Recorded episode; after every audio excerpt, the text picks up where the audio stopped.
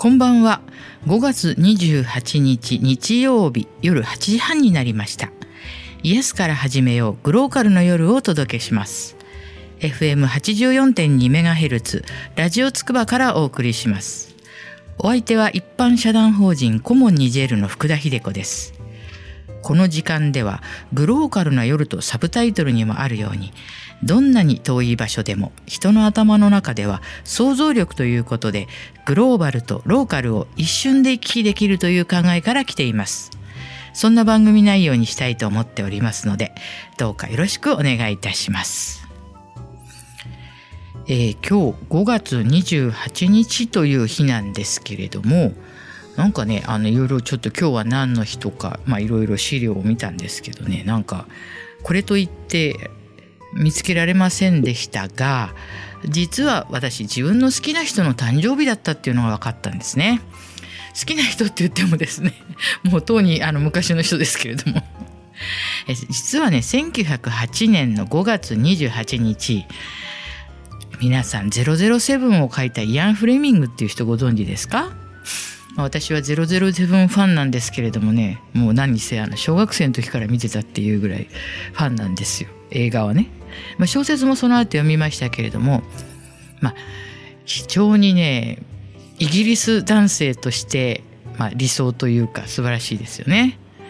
やっぱり世界で2大モテる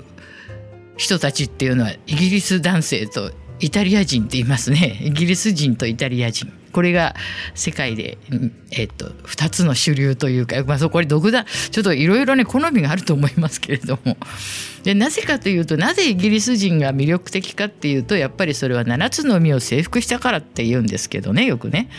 そしてあの、まあ、全く対照的で、まあ、イタリア人は、まあ、イギリス人をまた崩すということではそのスタイルというものを崩すのでそのイギリイタリア人っていうのがまた魅力があるってよく、まあ、これはですね私のフランス人の友達のもっぱら子にその23人の意見なんですけれどもまあイギリスのこの007有名な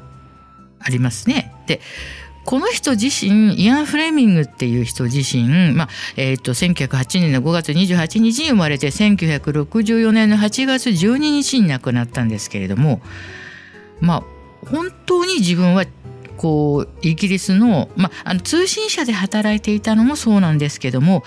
この英海軍の情報部にいたんですね。ですからこの自分の経験をもとにこの007を書いたわけです。そしてこの私はあのまあ別にこのネット情報とかそういうんじゃなくてですねこのイアン・フレミングの小説を読んでるとですねすごい食通であるなということがよくわかるんですね。まあ、あのイギリス料理っていうとね皆さんまずいものの代表みたいに言いますけれどもでもあのやはりこの人はあのすごく美食家だなっていうのがわかるわけですね。そしてあの本人も、まあ、007も不健康であるという前提なんですね。そしてまああのね007の映画見たらもう不健康どころかもうそれはあれだけあの女の人と遊んでいたら 不健康にもなるだろうというぐらいモテモテなんですけども。であのまあこのねイアン・フレミング自身も自分は不健康だけど美食家だっていうことでやはりね最後は、まあ、心臓麻痺でその心臓の、まあ、周辺のよくありますねあの人間ドック受けてない人とかはあのそういうのに気が付かないであのやはりそのね急に亡くなってしまうっていうのまだまさにそういう感じで亡くなったんですけど私がすごくあの印象に残ってるシーンがあるんですけどねそれは映画の、えー第7作のね「ダイヤモンドは永遠に」って1971年に公開された映画のラストの方なんですけどもこう怪しいソムリエが出てきてまあもう一見落着かなと思ったところの、まあ、ボンドを狙うわけですけれどもその時まあジェームス・ボンドがちょっとこのソムリエが怪しいと思った時にその出されたワインをあのこの、えーボルドーのワインブルゴーニュのワインって皆さん聞いたことありますか？フランスの二大産地なんですけれどもあのブルゴーニュのワイン高を出したのにクラレットだねっていうようなところがあるんですね。でこのクラレットっていう言い方を英語でするのはこれボルドーのワインだけなんですね。あのブルゴーニュのワインをクラレットとは言わないんですね。というのはこの薄い赤色の明るい色がするのがまああのボルドーのワインなんですよ。ブルゴーニュっていうのは深いこうなんて紅っていうか赤い色なんですね。でクレアっていうフランス語があってそれは明るいという意味なのでそこから来ていてボルドーのワインはクラレットと呼ぶことになってるんです。ところがここソムリエで出てきた割にはちょっとすぐ見破られて、まあ、そういうあのボンドの質問に引っかかってですね正体がバレてしまうっていうシーンを見たんですけどもやっぱりそれがあの、まあ、私は実は小説の方も読むきっかけにもなったんですね。ですから今日この私はすごいねあの大好きなあの007を書いたイアン・フレミングの誕生日なんですね5月28日ですけど皆さん是非いろいろこうねモテ男はどういうところを決めなきゃいけないかっていう参考になるかどうかこのスペインスパイの映画が分かんないですけどでもねやっぱりこう見てると素敵だなってそのさっき言ったねあのイギリス料理がまずいっていう話にちょっとなるんですけどもあのまずいけれどもきっちりその何て言うんですかね作法にのっとって食べるっていうのがまたイギリスのすごいとこなんですね。ですからイギリスの食器フルセット例えばウェッジウッドとかそういうのにはねパン皿ってあるんですね。そのパンを置くための皿がお皿がセットになってるわけですよ。ところがフランスの、まあ、リモージュとかフランスの食器にはねパン皿ってねないんですよね。ミキサーさんすごいうなずいてあのもらってすごい嬉しいですでもねそうなんですっていうことはねあの結構パンをねテーブルクロスの上に直接置く場合が多いんですねフランスっていうのは。でもお料理自身は美味しいですよすごくね。ですからこのイギリスっていうのはフランス料理を一番堅苦しく食べる場所っていうのもあるんですね。ですからこのパン皿の大きさがまた日本のちょうどケーキのお皿に良いのケーキのお皿として大きさにいいのでねよく日本人はイギリスに行くとこのパン皿をケーキ皿のとして買う人がね多いですね。そうです。そしてイギリスの食器はよく見ると真っ白じゃなくて薄い黄色になっているのは、まあ、昔はその牛の骨を混ぜて焼いたボンチャイナという言葉がありますけどチャイナっていうのは時期のことですけどね。ですからイギリスの食器のよくメーカーのその地肌の色っていうのは薄い黄色で、えー、フランスとかイギリスあフランスとか、えーと、イタリアですね。そこの食器は真っ白っていうのが、まあ、まず見分けはそこでつけるんですけどちょっとなんかあのヤン・フレーミングの話からちょっと時期の話になってしまいましたけど、まあ、私もあのそういう話がね好きなのでねあの今日ちょっとこんな話をさせていただいたんですけどもね、えー、実は今日のねあのインタビューをしたする人なんですけど、まあ、ちょっとね長い知り合いでもあるんですけどもまあ世界中でプロジェクトまあ JICA のプロジェクトをはじめとして仕上げているまあ女の人太田恵美さんなんですけどもまあ今ね本当にあの世界中困ったことに実はもうなっていてあのこの間先週でしたかね国境なき医師団の記事でしたけれども今ね世界中にまあ、難民と言われる人たちが、まあ、ヨーロッパにもね押しかけてますけれどもすごく多いわけですよ。そしてあの西アフリカもねあのこれまたあのすごい難民が今増えてしまっていてですねあのなんとねニジェールのね国境のですね実はあの南東部のディファっていうところなんかは避難民というか難民がね24万人も今来てるニジェールだけの話ですよこれは。ですから今この自分の国にみんな住みたいですよね。自分の国を出てきたくはないですね。でも気の幹のままで出てきてる人たちがいかにいるかっていうことですね。このヨーロッパもものすごい数ですよね。今それ問題でその EU に残るかどうかっていう話にまで今なってしまってる国もありますからね。でこのなんと例えばチャドのチャド湖って皆さんご存知ですか？ね西アフリカからまあ今すごく小さくなっちゃってるんですけどニジェールの南東部だけで24万人いるのにその近くのチャド湖畔チャドの方ではねなんと合計260万人にもなってるんですよ難民が。まあそんなこんなで今日のと来週のインタビューはこのまさに最前線でプロジェクトを仕上げているという太田さんのインタビューを今日流したいと思います。皆様こんにちは、えー、グローカルインタビューをお届けしたいと思います。今日のお客様はなんと世界中で今まで長いこといろんなプロジェクトをされてきた太田さん。今西アフリカにね住んでらっしゃるんですよね。ね。よろしくお願いします。よろしくお願いします。えー、今は、まあ、西アフリカのプロジェクトをされてるんですけど、まあ、ちょっと最近ねいろいろこういきなりちょっとインタビューの最初からこのなんテロの話になるのもなんですけども、まあ、西アフリカといえば福田の私の番組でもたびたびボコハラムとか、まあ、そういう名前をねみんな聞いたことがあると思うんですけども、まあ、ボコハラムという団体、まあ、これはハウサ語で西洋は全て罪とかいう意味ですけれども、まあ、ニジェールもね大変なんですけどどうですか？その太田さんのいらっしゃる、まあ、セネガルとかあの辺はテロは今どうなってますか？そうですね。あのーまあ、ブルキナファソにも私いることがあるんですけれどもブルキナファソでもあのやっぱりテロが起こりましたしまだセネガルではですねテロが起こっていないんですけれどもなんかテロリストが潜伏してるとかですねでその人たちが捕まったというような情報もありましてなかなかですねあのテロの脅威があのありまして活動がなかなかまなんていうんですかね、まあ、ままならないようなことになってきてますね。まあこれはねまあ、西アフリカだけではなくて皆さんご存知のようにフランスとかで、まあ、あのテロ組織がねその IS だとかあのボコハラムとかは違うだけであってまあ本当あの団体もお互いになんか提携みたいな何ていうんですかねしてるんですよね協力関係みたいなことになっていて。だからこれ根が深いですよねテロの問題もそうなんですよねその例えば国の中のこう紛争とか、まあ、そういうのであればまああのまあ、どのくらいで終わるかなっていうかなんとなく目処がつくんですけれども落ち着く落ち着く期間というか。だけどこのテロの問題っていうのはもうちょっと終わりがない果てしない問題のような気がしましてうん、もう本当にどうしたらいいのかっていうような感じですよね。そういうあの状況をね例えばセネガルだったらこう大人が子供にねどういうふうにやっぱりここ怖いからその何て言うんですかそういうところには近づかないようにじゃないですけど毎日毎日結構あの、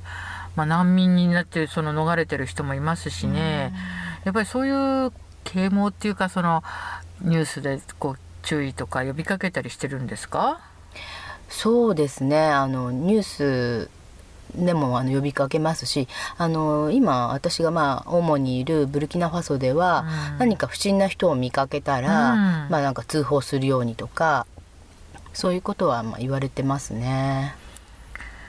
まあ本当にね、まあ私もよくたびたび自分のまあ番組でもここでもね、お話ししてるように、もう私が最初にまあ西アフリカに行った1970年代の後半なんかは、本当のどかなもんだったんですよ。すごく、あ、思ったより西アフリカいいなと思ったり、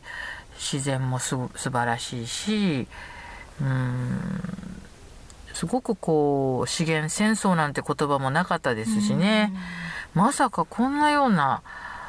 あのそしてあのジャスミン革命とか言ってあったらなんかすごくねアフリカがバラ色のようなね感じになってたんですけどでもこの今の現状は実はこんなことになっているっていう。まあ、まあ皆さんね特に日本の皆さんなんかなかなか知る機会もないんですけどね。そうなんですよね。そしてあのまあ私がいる国なんかではですね結構その北の方からやっぱりテロリストが入ってきてて、うん、であのー、まあ、西洋の教育というか、まあ、フランス系の,、まあ、あの学校の教育をしているところがまあ多いんですけれども、うん、まあ、そういったところにあのテロリストがやってきて、うん、あの西洋系のあの、教育をするのはけしからん、コーランを教えろと言ってですね、そう言って脅迫をしてくる場合とかがあったりとかして。非常にやっぱりまあこれから教育なんかも、うん、まあ、すごく重要な分野ではあるんですけども、うん、まあ、子どもたちがなんかこう教育を受けるその、まあ、権利といいましょうかそういったサービスとかがやっぱりこうだんだんこうなんて言うんですかねこう狭めそうそうなんですよ狭められていくというか学校の先生もちょっと怖いなって思ってるようなところもありますし。なんかね昔のテロ活動とすごい違うなって思うのは例えばねラマダンの時にはねやらなかったりとか、まあ、そういうなんかあのお祭りの時はやらなかったりとかそういう感じだったんです。そしてあの同じイスラム教徒を殺したりとかそういうことはねあんまりなかったんですけどもう今はもうもうイスラム教徒だろうが何だろうが、ね、逆にそれがなんかこうお前たちその西洋かぶれしてるみたいな感じでね狙われたりそしてあのもう神聖な期間であるそのラマダンの期間とかでも容赦なくねするっていうのがなんかかつて人類の歴史でねそのイスラム教の歴史でそういうことっていうのはあったのかなそういう時代が？だってその教祖である、まあ、モハメットとかは、よくあの、まあ、イスラム教の人ともお話ししますけどそのねモハメットはそんなこと決して望んではいなかったと。だから西洋の教育は罪だって言ってやっているその何て言うんですかねそのテロリストの人たちも教えを守ってるようで守ってないみたいなね、ね、ものすごい数のそのイスラム教徒の人敵に逆に回してる感じするじゃないですか。そうですね。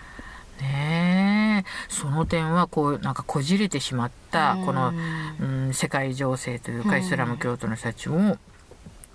困ったもんだって言ってると思うんですけど。そうですよね、うん、やっぱりこう、まあ、イスラム経験なイスラム教徒の人たちももう被害者ですよねそうですよね。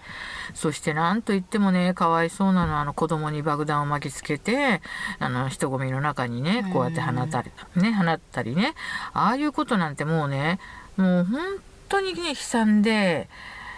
どうし、どういうコメントのしようもないというか、だからユニセフでは、まあ、そういう子供も、あの、テロの被害者であるという、その、見方を、まあ、示しているわけですけど、いや、本当にね、なんかこう、世の中どうなっていくのか、これから、ちょっと先行きが、その先ほど太田さんが言ったように、良くなっていくならまだしも、こう長引くこの情勢ですよね。そうですね。そしてやっぱりこう何ていうの、まあ、どうやって解決していくかとやっぱりこう貧困の格差というかやっぱりこう貧しいところに生まれて、まあ、若者も、まあ、職がない、うん、そういったその状況にある中でやっぱりその洗脳されてしまうというかですね、うん、それでなんかあのどんどんその、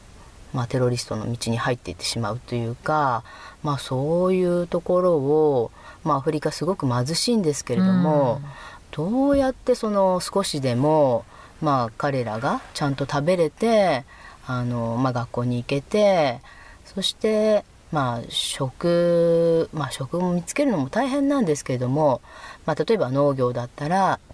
まああのちゃんとこう農業が、まあ、収穫物がちゃんとの生産性が上がるような農業をあの少しでもできていってくれればいいのかなとは思うんですけれどもまあ、なかなか時間もかかりますし、うん、まあ、なんか息の長い支援が必要なのかなというふうに思いますね。まあ、よくねあのテロリストに変わってしまった子供の親がね本当にうちの子はいい子なんだって。いや本当そうだと思います。多分ねすごい純粋なんだと思うんですよ。ところがやはりこの普段の生活で何か何かこの埋められないものがあってそこになんか入り込んでくるっていう感じですよね。テロリストのその教えとかが。そうなんですよね。だってもう自分の命をねそのジハードのためにねなんかもうその捧げるぐらいななんかそんな感じじゃないですか。だから自爆テロなんていうのも起こるしそうですね。それでこうやっぱりその自分はあの神のね教えでその神に近づけるというか、だからある意味ねすごい純粋な人がテロリストになるんじゃないかなって思うんですよね。ね。真面目な真面目な人がね。まあ日本でもねカルト教団に入るような人は結構真面目な人が多いというかねなんかそういうの一時ありましたけどね。そうですか。まあそれと今このまあ太田さんに聞きたいことはねすごいたくさんあるんですけども、まあ、あの2週にわたってお聞きしますのでね、まあ、あのまたそれをお願いしたいとは思うんですけど今、まあ、ちょっと東南アジアがねすごくあの経済成長率というすごい、まあ、日本から近いこともありますけど、まあ、アフリカの場合も私すごいと思うんですよ。まあ人がそしてもうあのねニジェールなんかもよくこれから人口増加率の本当に1位2位とか、セネガルもどんどん増えてるんじゃないですか。そうですねどんどん増えてますね。ねやっぱりあのよくね私もこの間も講演会で言ったんですけどニジェールの場合なんかは14歳以下が人口の49%を占めている、うん。もう日本なんかねもうもう言わずもがな日本世界で一番子どもの少ない19%っていう数字で、うん、あのでも子供ってねやっぱり将来の働き手ですからね。ですからやっぱり貧しいとはいえ将来の働き手の多い国は果たしてどっちが幸せというかどっちが未来ある国なのかなって分からなくなっちゃう時あるんですけど今セネガルではどんな分野がいろいろ発展してますか？やっぱ IT 産業とかもどんどん伸びてくるんですけど農業もすごいですか？やっぱり。そうですね。あとはサービス業とかですね。サービス業、ね、あのあれなんですよ皆さん。あのねセネガルって結構あの国際公務員とかでもお給料がいいんでねあの西アフリカの中じゃね結構有名というか結構あのお給料の額を見るとね驚まあ物価も高いかもしれないんですけどニジェール人なんかねなんかそう憧れてますよ。セネガルがお給料がいいとか言って。まあ、国自体もねあの海もありますし、ね、非常にまあ皆さんセネガルというと多分こうちょっとアフリカの地図を思い浮かべていただくと、まあ、ちょうどこう見て向かって左のあのー、端の大きな国なんですよね。はいね、ちょっと北になりますけれども。う、ね、うん。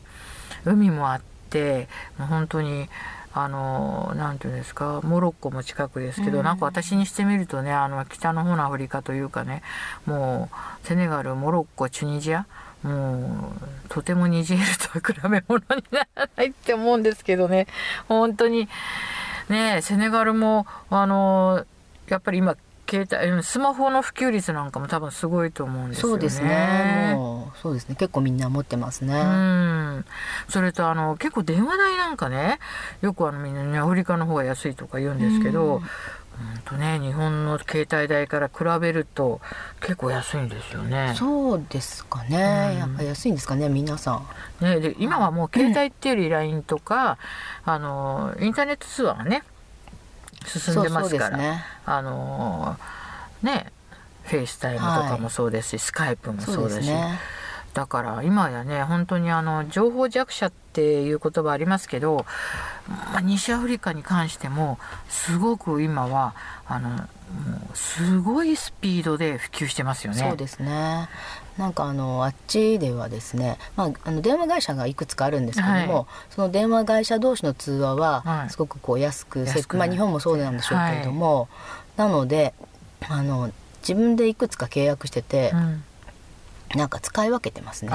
すごい皆さん聞きましたか？もうアフリカの人たちも使い分けしてるんですよ。スマホが全然使えないってね、言ってる人多いですけれども、まあ、一度便利さを覚えちゃうとね。そうなんですよね。うん、もう最近はね、ファイルのやり方やり取りもできますからね。私なんかやっぱ昔出張行くと、ちょっとパソコンは持っていかなきゃなんて思いましたけど、今はね、そんなにそんなに厳密なことを言わなければあのファイルの交換もできるし、非常に今はねスマホ1台持ってると全くね便利な世の中になりましたよね。そうですね。でなんかあのセネガルの場合は例えば農家の人とかあの漁業者の人が、はい、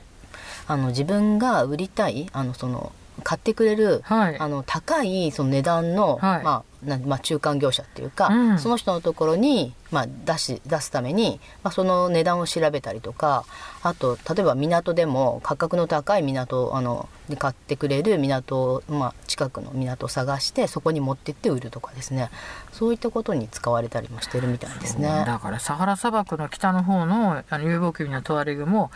スマホでね羊の値段見てるっていうことですからね、うん、今はすごいですよね。そうなんですよね。うん、で電気がないんですけれども、えー、まああの市場が開かれる日に、はい、あのそういったその業者もなんか発電機発電機をそう 発電機を持ってきてて充電する業者もいますので、ね、まあ電気がないところでもまあそうやって使ってるんですよね。電波が飛んでればということです。もんうまくそういう意味ではね電気がない電気がないっていうところもありますけれどもスマホはねある意味本当に充電そこの蓄電器がついてますからね。いやもうねまあこの今のこのアフリカ事情西アフ西アフリカ北アフリカ事情を聞いてるとどんどん時間があっという間に過ぎちゃうんですけど、まあ、今週はこの辺にしてまだあと一週ねよろしくお願いいたします。どうも。はい。今日今週はありがとうございました。はい。い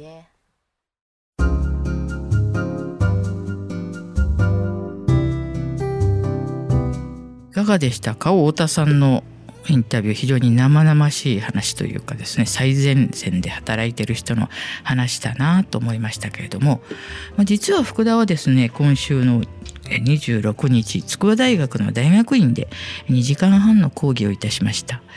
えー、途上国から見て自分の姿を見直そうというタイトルで、えー、させていただきました、えー、最近はですねもうちょっと学校関係が、まあえ多いんですけれどもそれに地元の筑波大でもですねお話しさせていただいて非常にいい経験となりました、え今日はね、えーと実はまた最後沖縄民をお送りしたいと思っています。先週あたりはねすごいもう何でしたっけ？5月でこの気温になったの102年ぶりとか言ってましたよね。ええ。ー、先週はあのもうねあの福田ちょっと三社祭りをね覗いてきましたけども。あのすごい暑かったですよね。ですから、えー、まあ今日はですねこのまた吉野さんの選んでいただいた沖縄民謡をね流したいと思っていますよ。うん。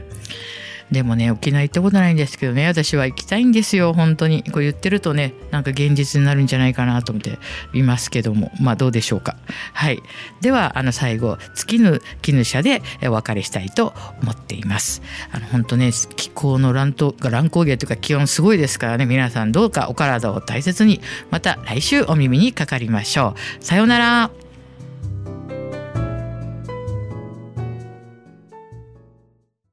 月